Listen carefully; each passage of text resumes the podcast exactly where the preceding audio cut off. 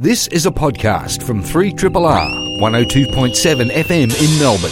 Truly independent community radio.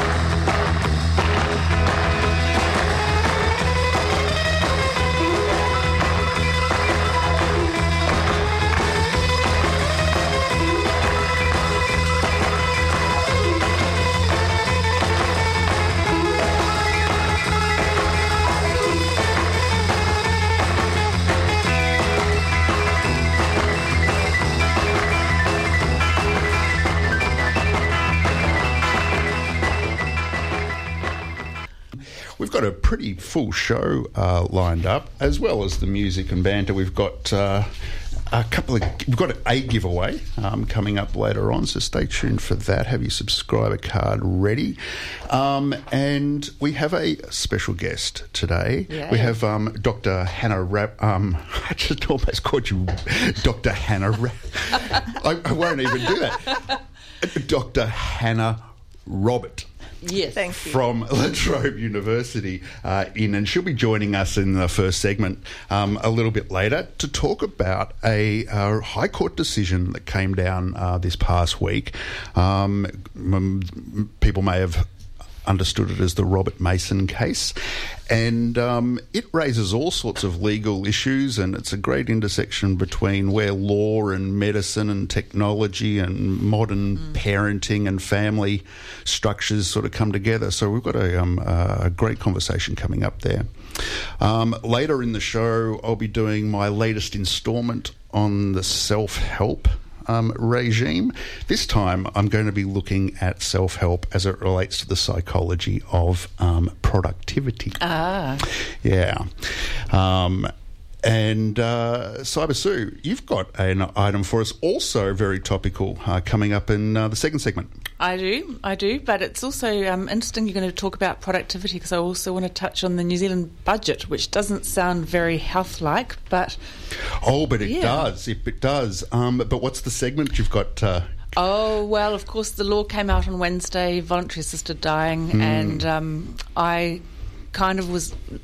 Because it's brand new, nobody kind of knows exactly what it's going to look like. So I did a little bit of a scout around and found out about um, what's been done overseas. So I thought I might have a little chat all about right, that. we'll do that later on in the show.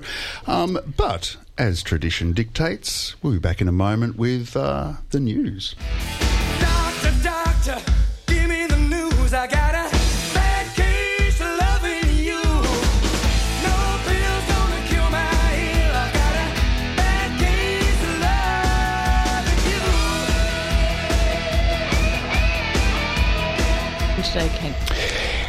And we're back. Radiotherapy, panel beater, and Cyber Sue in the studio. Now, you um, just gave us a little hint of your news item a moment ago. And New Zealand. Yeah. So the budget came out, and um, what was kind of very interesting about that is that, as, as I said, it's not typically a health item, but they're doing it differently with um, Saint Jacinda, as I hear her being called now, and. You know, many countries around the world, they've been looking at different ways of measuring their success um, to better reflect the well-being of their people. But in New Zealand, their budget's going further, and they're actually putting well-being at the centre of everything that they do. And I just think, well, wow.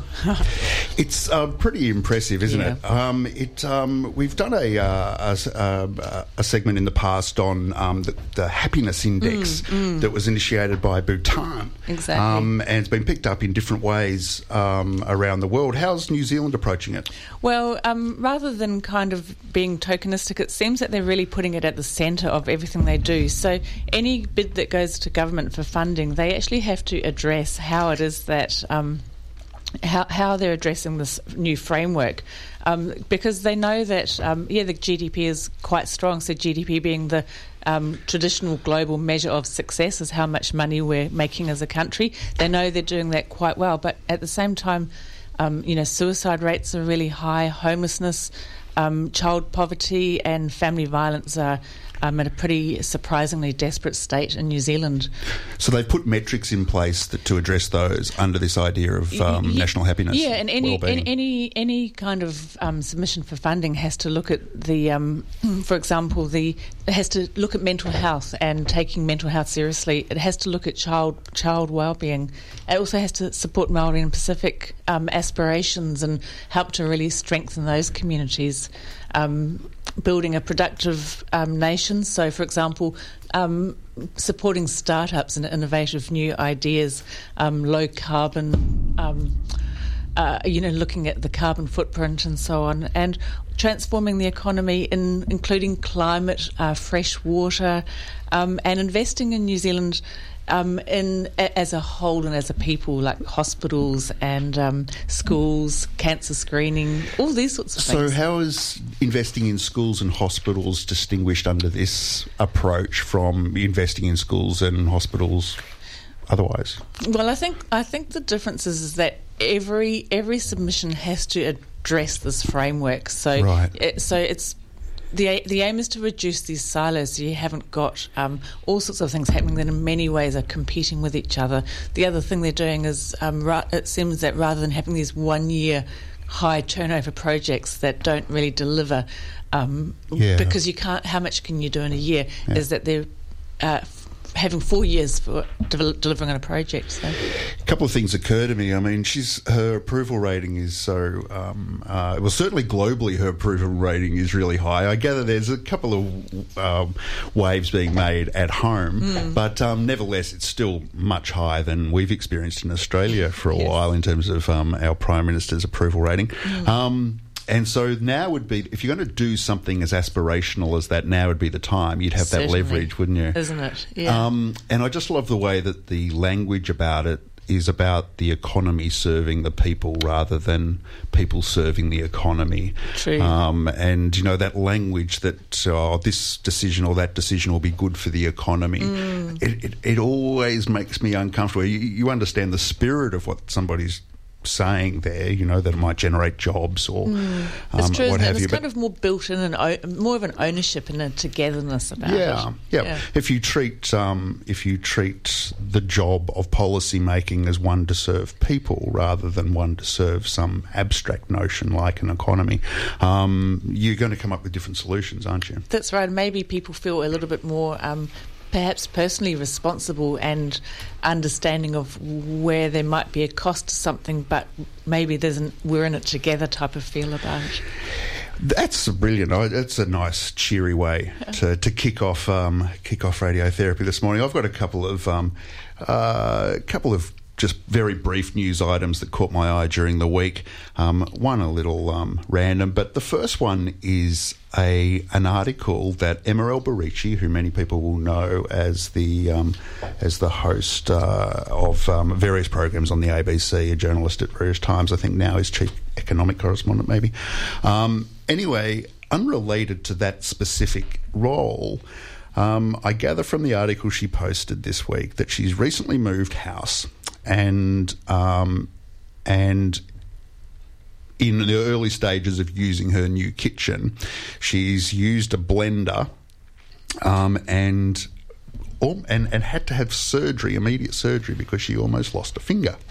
Anyway, so um, household accidents happen all the time. But why this one caught my eye is that she was linking this experience to stress and um, pointing out just how stressful moving house is. Yes. And it, it really is, isn't Yeah. it? I mean, I've now been in my place for um, uh, over a year, um, but um, anytime I've I've had to move in the past, it's been really really stressful.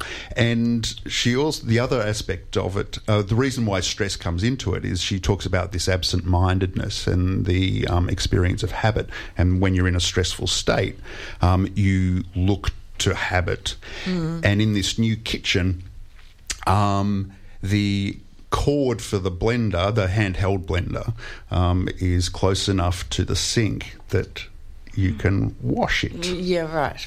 Uh, whereas in her Oh, old kitchen, she had to unplug it. Oh. So the cut finger Mm. in the cleaning process turns out to be the glass half full version of the story, um, because the glass half empty is that she could have um, electrocuted herself. Um, and, and you know this is the, this is just a takeaway lesson to, to keep an eye on our stress levels, especially if routines and habits are changing. Isn't it? I thought about this in relation to um, an accident I had about all, uh, almost two years ago, I guess. Um, I was riding home on my bike. Um, it was dark, um, and I was riding on a trip. People may know the St George's Road um, bike path. And it's a ride that I've done millions of times. Um, maybe not quite millions, You're always a few, exaggerating. yeah. Um, but so often I did the really naughty thing of putting headphones on, Mm. and it was night, and I may have been coming back from the pub after watching the footy, um, so I probably wasn't in you know perfect Tip-top shape. Yeah, um, but I took for granted the routine. The issue was that at the time they were doing a lot of roadworks um, on there, and I just did, wasn't paying attention. Yeah. I was just riding in a straight line. So I cracked a rib and broke my wrist and yeah. um, became a cropper. And um, I was only about 150, 200 metres earlier than a tram. Yeah, wow. Um, yeah. And I mean, they say that, don't they? That accidents happen usually closest to home closest for to exactly home, that reason. and when you're just Yeah. feeling comfortable and Yeah. familiar with things. Yeah, yep. So there was that one that caught my eye. The other one um, is actually a, uh, a, a an article published in the Journal of Social Psychological and Personality Science that caught my eye this week. a whole journal. Wow, on that. Well, no, not the whole journal, just this particular article. Now, uh, you'll get the gist just by the title of the article. It is Foodie Calls When Women Date Men for a Free Meal Oh. Rather Than a Relationship. Oh, Um, so. It, it's basically drawing a contrast. They, they're calling them um, foodie calls, which is obviously a play on the notion of booty calls yeah. and um, uh, and they describe it as it calls when a person, despite lack of romantic attraction to a suitor, chooses to go on a date to receive a free meal. This study examines predictors of, deceptive, uh, of a deceptive form of foodie call in the context of male-female dates. Wow. When a woman purposefully misrepresents, misrepresents her romantic interest in a man to dine at his expense. Gosh, that's so interesting in this modern day and age. I mean, yeah. Well, yes, yeah. Um, in two studies, they surveyed women regarding their foodie call behaviour. Um, they looked at dark triad personality traits, um, traditional gender role beliefs. They looked at um, online dating history, where a lot of this um, emerges from. They found in the sample size um, between 23 and 33 percent of women had gone on a date knowing that they weren't going to pursue anything, but they wanted a night out and a meal. Wow. So does that mean that on first dates, men still pay the bill? Th- That's the implied. Yeah. Yeah, so, um, so message, what's happened it? to this equality and 50 50 paying for dinner and so on? I don't know. I don't know. But um, that caught my eye, as you can imagine. So does that mean that if you want to test if your re- relationship's going to go anywhere, take you take the girl to KFC and see if it goes any further? well, that's, that might have other implications. yeah. Anyway, that's uh, that's uh, what caught my eye during the week. Um, why don't we have a bit of music and uh, then come back with our very special guest, uh, Dr. Hannah Robert. We'll be back in a moment. You're on radiotherapy with uh, myself, Panel Beater, and Cyber Sue. Back in a moment. You're listening to a podcast from Community Radio 3RRR in Melbourne, Australia. And welcome back, Radiotherapy with myself, Panel Beater, and uh, Cyber Sue in the studio. And we're about to welcome our very special guest for the morning, um, Dr. Hannah Robert. Um, Dr. Robert is uh, joining us from uh, La Trobe Law School, um, where she's currently working on um, a, uh, significant interdisciplinary project um, where, where where she's looking at uh, transforming human society's research focus. Uh, sorry, the centre is funded by the Transforming uh, Research. Uh, transforming human society's research focus area. oh, my brain is just not getting into gear this It's, morning. it's, it's academic lingo. Academic lingo. You'd think I'd be able to wrap my head around it, um, which involves, and this is this is the connection of the social and the legal um, area, evolving the concept of legal parentage in Australian family law. Um, so we'll be talking about that in relation to the um, High Court judgment in just a moment. We'll also later on be talking um, to Dr. Robert with her second hat on for the morning um, regarding a book she released about uh, two years ago called Baby Lost. We'll get to that shortly. But welcome. Thank you. Lovely to meet you. Is it your Hannah first? Beda. Welcome So- to Triple O. Is it your first time here? It is my first time here, but um, I have to say this is one of my favourite radio shows. Sunday Oh. morning, mooching around the kitchen, listening to this with my son, who's also here. We, but a we bit also have. Ali in the studio. Do you want to Good morning, Ali. No, Who's very Go shy, but shy. delighted to be here. great. Um, we're really delighted to have you here. Now, there's this big story. Well, I find it um, a big story uh, coming out of the High Court regarding um, parenting and definitions thereof. Um, and it's the Robert Masson case, I guess we're calling it. But before we dig into the details of the case itself, let's set the scene. Um, what are the issues at the moment in recognising donors and parent as parents? So the the key thing that the Masson um, Masson case is about, um, and I will I will note that these are all pseudonyms. Um, you can imagine for the kids involved, the last thing they want is for people to Google their surname and find out that this is this has all been part of their family history. So the the the situation with um, egg and sperm donors at the moment is that we've got a comprehensive, kind of consistent um, set of legislation across all the states and territories, and that says that if a child is born by assisted conception, so whether it's insemination at home or IVF in a clinic or insemination in a clinic, um, then the person who's provided the sperm or eggs is not a legal parent unless um, they are either the, the woman who's pregnant or the de facto partner or spouse of the person who's pregnant. So that's very clear across the states and territories. Um, the trouble is there's a gap between that and the um, federal legislation, which is the Family Law Act. And so that's quite clear when the pregnant woman has a de facto partner or a spouse. Um, but it's, and it says in those cases, then the do- egg or sperm donor is not a legal parent, but it's not so clear when it comes to single women. Right, right. Um, and in this case, um, uh, uh, Robert Masson, the, um, he was named on the birth certificate, right?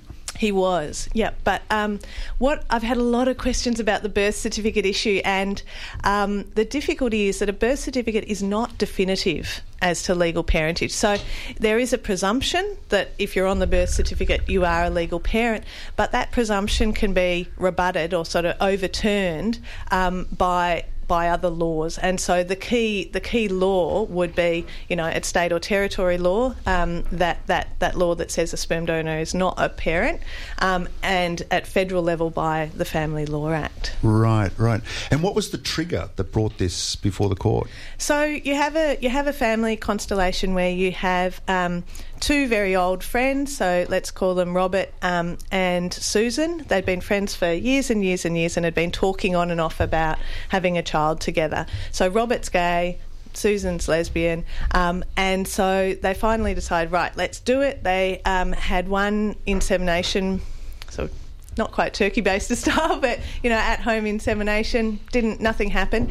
In the meantime, in the background, um, Susan's got a developing relationship with Margaret, and so by the time the second they have the second go at insemination, Margaret is living with Susan. Um, they're in a relationship, um, but it's probably only four months old at that stage, and so at the trial level, had Margaret been defined as a de facto partner, she would have been the other legal parent for this child. But um, the, at trial level, the trial judge said no. He um, this wasn't de facto public enough or established enough to be a de facto relationship.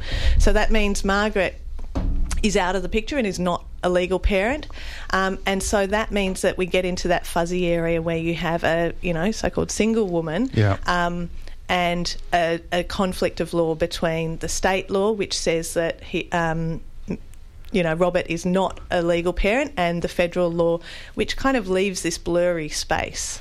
And and I gather um, um, um, it, the couple um, wanted to take the daughter to New Zealand. Yes, sorry. Right. Is that- I, I- I have I was that getting right? around that, yeah.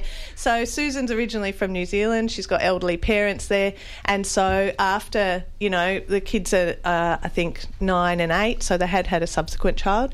Um, kids were around that age and they wanted to move to New Zealand. And so at that point, um, Robert had been involved with both children all their lives. He'd been called daddy by both of them, um, had regular time with them. He was um, he helped out at their tuck shop at school, um, and so he was pretty devastated at the idea of the, the, the kids both going to New Zealand with their mums.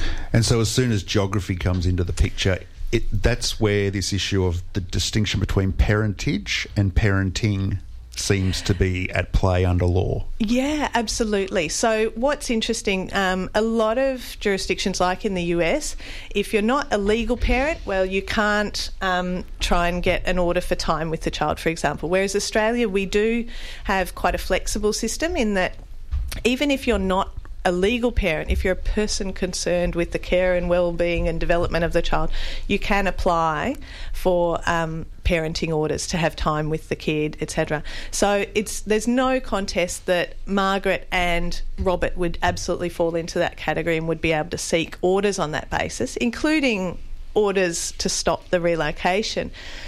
But it's it's all you're always going to be in a stronger position if you're a legal parent because once you're a legal parent, you automatically have joint parental responsibility for the child. So that means you you share decision making as to you know any medical decisions for the child, any medical treatment, um, where the child goes to school, who the child spends time with, those kind of decisions, and in in deciding parenting orders, the court has to look at the best interests of the child and what's happened in um, you know when when the Howard government was in, there was a very strong fathers' rights lobby, and one of the provisions added into that was uh um, that a priority um, factor in best interest is the benefit to the child of having a meaningful relationship with both parents.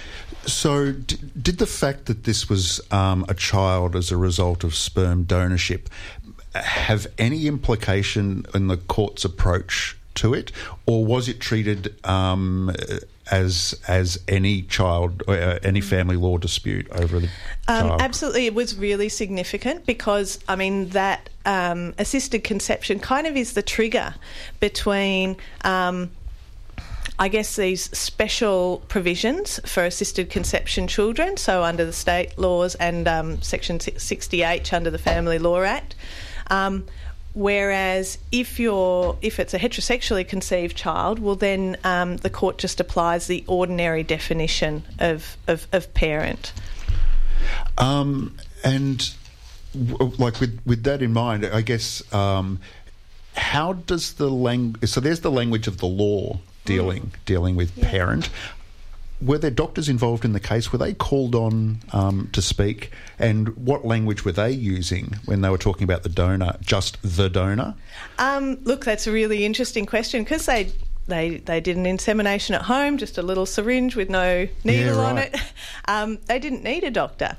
And this is the case with plenty of queer families. You don't necessarily need a doctor if you're just doing insemination. Sure. Um, and so, to my knowledge, I don't think they did have um, any doctors called. Often, when there is a parenting dispute, they have something called a family report, and so that's usually authored by either a social worker or a psychologist, um, and who sits down with, you know, observes the, the family mechanics, um, sits down and talks to the child, talks to the parent. But to my knowledge, there wasn't a family report in this case, and I find that quite extraordinary that yeah, there wasn't. yeah. I I don't know. Was it a home birth or was it a hospital birth? I gather he was there at the birth. Yeah, no, my underst I think it was a hospital birth. So, um, I mean, the normal process for filling in a birth certificate is that you have, you know, a midwife or a doctor certify the birth. So, but that's, of course, the only thing they can certify is that the baby Was um, born. was delivered of Yeah. this particular person. Yeah. Um, so DNA testing didn't certainly didn't happen at that point, and so I mean. I don't know anyone who's had a child. You come home from hospital, you got all the forms, and you have to fill them in, and, um, and then send it into the register of birth, deaths, and marriages. So they really were able to do that without any kind of medical medical Cyber intervention. Sue. It does kind of strike me as interesting in this case because they named him on the birth certificate, and I do think I, I do wonder whether that's a little bit. Um, probably not the norm, and it kind of I kind of wonder whether they're wanting the best of both worlds because they're naming him as the father. He's involved. He goes to tuck shop, and then suddenly when it doesn't suit, hey, you've got no rights, and we're going to go and move to New Zealand. And I, I don't know. I just, Yeah, yeah. It uh, look, it it is actually a very unusual Yeah. sce- scenario. So f- so um, I've got co- my colleague Professor Fiona Kelly has done a lot of research with lesbian families and single mother by choice families, um, and so she's able to say with some confidence that this is this is quite unusual to put a donor on the birth certificate. Um, and so what it, it does really bring up those questions of what was intended Yes. um, at the time of conception. I, I mean, it's important to note that at the time that this child was born, it wasn't possible to have two mums on the birth certificate. Um, so it was really a choice of only having one or, or the father written. Um, the uh, I gather that they were good mates, right, at the time, as you would need to be in, I guess, that situation. And then they had a falling out. So on one level, it's just looking like a nasty breakup. Um, is is that a fair reading? Yeah, absolutely. And and I mean you just think, oh how sad that, you know, this this family actually worked well for, for a number of years and then this this split has happened and yeah, it is a family breakdown essentially. Um, and the kind of difference that I think the courts have to get their heads around is that um, not all families have that sexual relationship between between between parties and you know queer families are going out and doing family in different ways and so the courts have to catch up to that Do we have? A, you say that? Do we have any sense of the the number? How how, how prevalent um, is there? I mean, oh, there look, wouldn't be any I record of it, would there? the only stat I can pull out of my um, brain is that I think in the census at least 25% of lesbian families have kids. Right. And I think it's um, maybe uh, 10% of um, gay male couples have kids. Um, and then there's an even bigger proportion who are intending to have kids. Yeah, so. I mean, there has been through kind of the 90s and 2000s what's been called the gayby boom right. um, that this is something a lot of queer families are doing, and a lot of them, some are going through clinics, but a lot of them are DIY and they're doing it through cooperative relationships with known donors. So the courts may. Sorry, Cyber Sue, you go. Oh no. Okay. So I, I guess the other thing that came up in your story is that it was a single. She was technically a single female, and it's not necessarily gay couples because in your scenario, it's the fact that she wasn't in a relationship, wasn't it? Well, okay, so this is really significant Yeah. because, um, you know, even though for, for Susan we have some queries about whether she really was in fact single, um, but the- our biggest growing um, demographic taking up assisted reproductive services is single women. Um, and so for them, it really throws throws things into disarray. I mean, it's really uncertain whether they may have a sperm donor come into the scene and go, "Oh, hi, I'm the dad now," and uh, actually, no, you can't have a passport for the child without my signature. So the court's made its decision, um, and it's left a lot of ambiguity. Is that is that how we sum that up? yeah, look, I mean, it's great. For, I mean, for the family involved, they know where they stand now. That's fairly clear, and they're going to have to make those decisions about whether they do um, move. Well, they can't move to New Zealand now, but for everyone else, it's fundamentally uncertain. So where does it leave? What would, um, with your law hat on, what would the law advise somebody who's thinking about this? What would what's what's the black letter law on it? You know, what would what would be the advice? And I know, Um, and I have to always couch this with, Sure. you know, um, this is not legal advice. Yes. This is um, this is legal information. Um, but certainly, friends. If I was talking to a friend about it, um, who is a single parent or who was technically single at the time of conception, I would say. Um, you really want to be careful about how much contact you have with a donor. Um, because part of what the trial judge drew on was that involvement. I would say certainly do not put him on a birth certificate um, unless you know you do have that kind of cooperative agreement and that's what you want. Um, but yeah, I, I would I would really urge caution. And I mean, I think it's a sad thing because you know, a lot of, I mean, a hmm. lot of things queer families are doing is kind of fostering these Yep. relationships that are somewhere in between where a donor is involved and is family but is not a parent.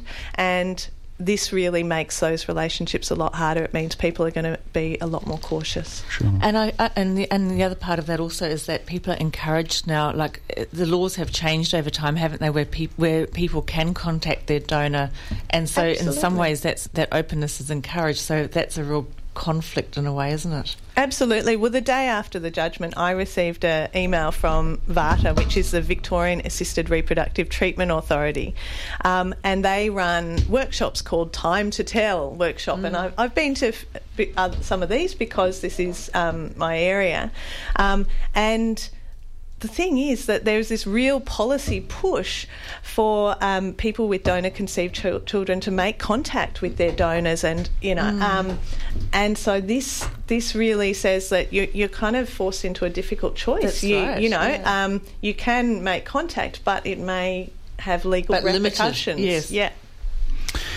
That's fascinating, and I, you know, I, I, I, all sorts of questions are going on in my mind about, you know, how um, this definition of parenting now comes into it, and um, I understand the law thinks of uh, child's best interests, and then my mind starts to go to, well, that starts to talk in a way about um, the child as an adult in some under, undetermined time in the future where they want to know their parent.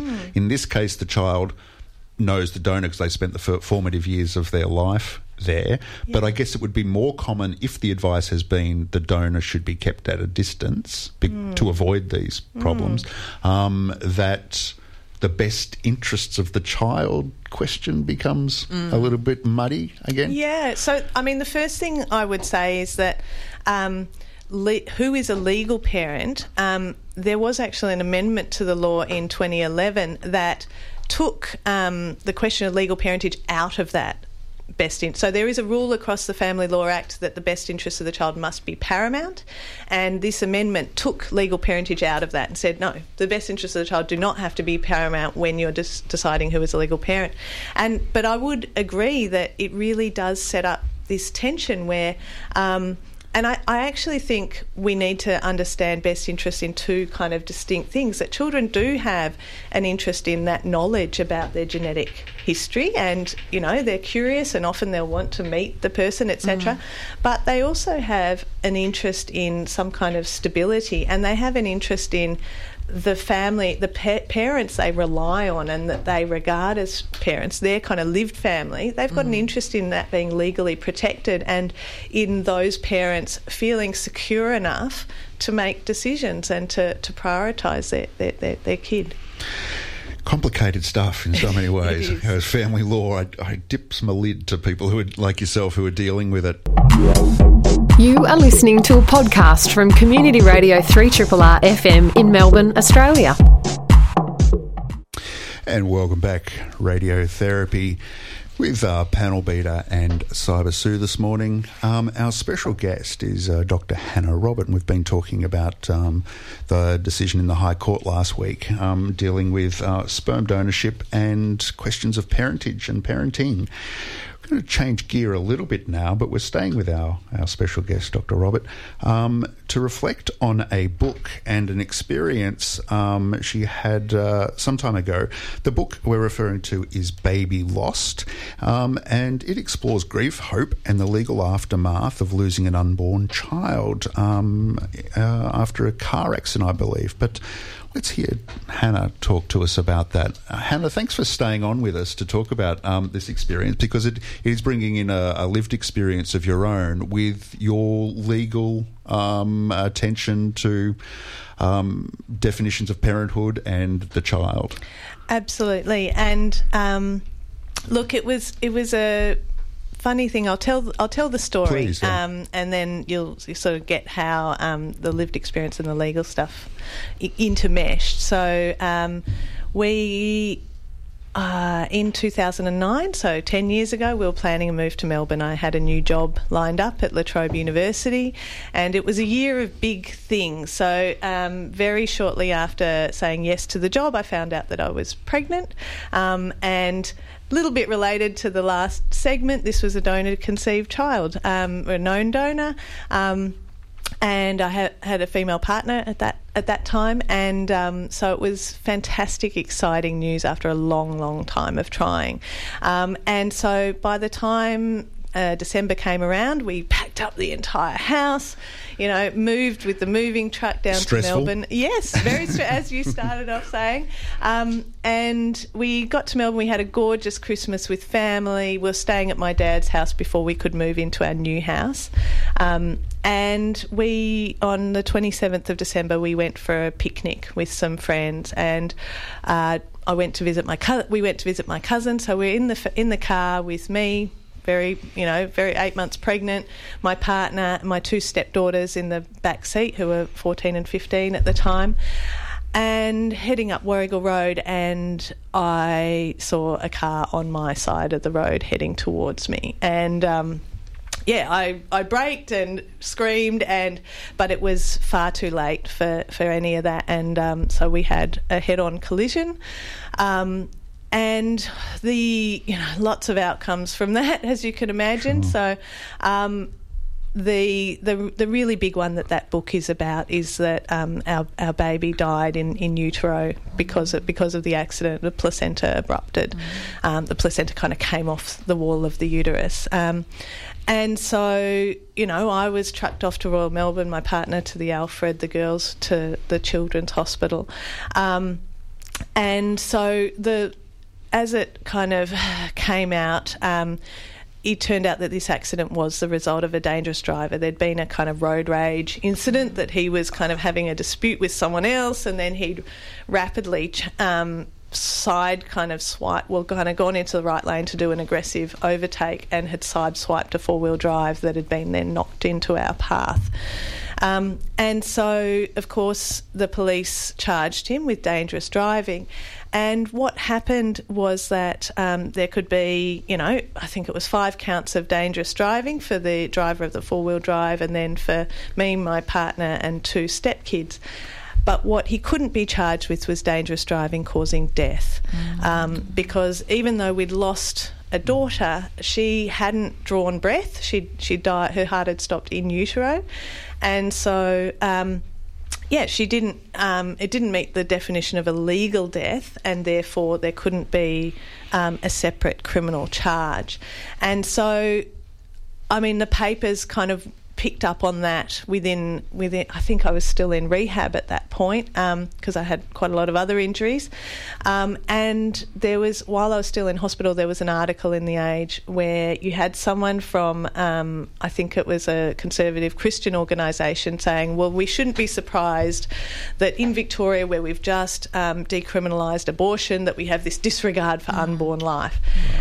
And I I was furious. I was livid because here was someone trying to make mileage out of our loss um, that we were still wrapping our heads around and m- making mileage out of it to kind of question women's reproductive rights. Um, and so I kind of left it at that. I, I I wrote a letter to the to, to the Age about it, which got published, kind of saying back off. Yeah, really. Um, and then I kind of left it, and and then it was mm, quite a few years later. Um, that I had friends because we had lived in Sydney um, and we'd moved down.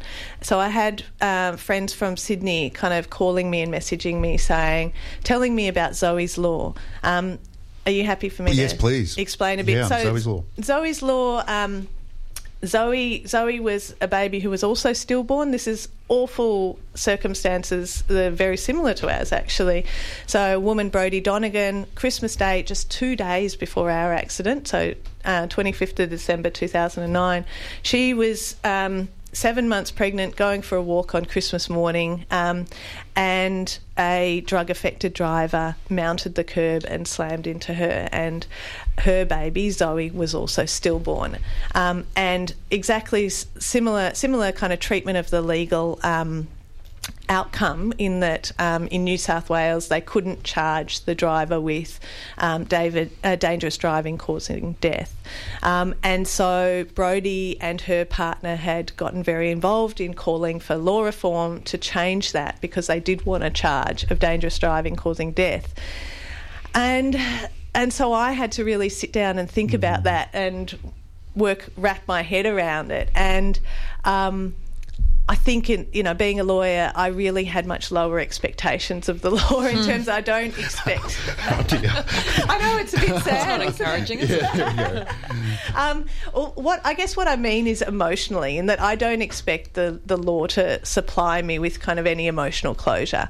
Um, for us, you know, when the trial happened, um, my partner and I each provided victim impact statements. I read mine out in the court, and that felt really important for me. That made our daughter visible in in in in the process, and. Um, you know, for me, my fo- we made a very deliberate decision early on that we won't go- weren't going to focus on the offender. Our focus was going to be on our healing and our grief and taking care of our girls, and um, and then when the time was ready, trying to get pregnant again. Yeah. Um, and so when I had those friends contacting me saying, "Oh, Zoe's law is happening," I had to sit down and think. And really, I mean, where I came to was that I very much supported. Um, Brodie and her family in this, you know, in the making the point that there is a gap here. Like, uh, you know, a stillbirth is not an injury.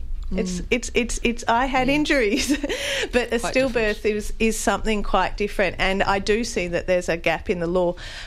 But um, what the led proposed legislation did was it defined a fetus in utero as a legal person for the for the um, purposes of certain offences, and to me that was absolutely disastrous for, for for for women for women's legal personhood. You know, for any pregnant person's legal personhood, because the moment that you say a fetus in utero is a legal person, then let's say the doctor who um, is uh, helping a woman make a decision about whether to have a cesarean or not, the doctor might decide, oh, this baby needs a cesarean. She's saying, no, I'm going to override her decision. Right. Um, it may, Because know, the law doesn't demarcate between the rights of the mother and the rights of the child in that instance. Is that so, what you're saying? I'm- I mean, okay, so the best way I think to describe it is that our current model is that a pregnant per- pregnant person is one legal person until the moment of birth and then pop two legal people. Yep. Um, and what this was doing was to say, actually, um, for some offences, in sometimes you'll have two separate legal persons, um, and and we've seen this play out in the US in particular, as one of one of the a number of states have got legislation similar to this that defines a fetus as a person, and what you see inevitably is that it overrides the the the, the basic bodily um, integrity of, of the woman because um, you can't, you know, if she doesn't consent to a to a treatment, you can't go in and rescue the fetus without. Uh, you know, abusing her rights, um, and so yeah, I, I mean, I think it's a, a difficult thing. I think law needs to change, but I think fetal legal personhood is an absolute disaster for women's rights. Um, can you update us on in the previous uh, discussion? Um, uh, we were making a distinction between state and federal jurisdiction and the way the law deals with it. There is Hmm. that a similar issue in this case? Um, all criminal law is at a state territory Sure, level. yeah. So that's why um, we have very similar provisions in Victoria and New South Wales. Um, the only difference really is um, that uh, the, in Victoria it's serious injury, in New South Wales it's grievous bodily harm. But I guess where it gets interesting is that abortion is also at a state and territory level. And so Victoria has decriminalised abortion, which was a, an, an, an excellent an excellent development. New South Wales has not yet. There have been number number of proposals, but it means that um, abortion remains on the criminal code. We've kind of got a, a, a common law loophole so that if a judge finds it's in the woman's best interests, sorry, um, to if, if if it's necessary for her health, including her social, mental Yep. um, health, um, the doctor can give give an abortion. But that's very it's quite tenuous, and it's relying on a court judgment from the late sixties. Um, and so for doctors, this was this was really scary. It meant that they w- might not be able to offer women those services, or that they would feel that if they didn't override a woman's decision and provide fetal surgery or force her to have a cesarean, they could be sued. Yeah. Um, Dr. Robert, it's uh, really important that um, this story that you've just shared gets out there. Your book's still available. It's called Babies Lost. A Baby Lost. Baby Lost, I beg your pardon. right. Um, Baby Lost. Um, if people are interested, and maybe we can put a link up on our Facebook page. Thanks so much for joining us today. Thank you It's so been wonderful uh, to meet you and talk with you. Um, Cyber Sue, thank you very much. Well, I was didn't really say much today, did I? um, well, you did uh, open up saying you just weren't feeling yourself today. Yep. This has been a podcast from 3RRR 102.7 FM in Melbourne. Truly independent community radio. Want to hear more? Check out our website at rrr.org.au.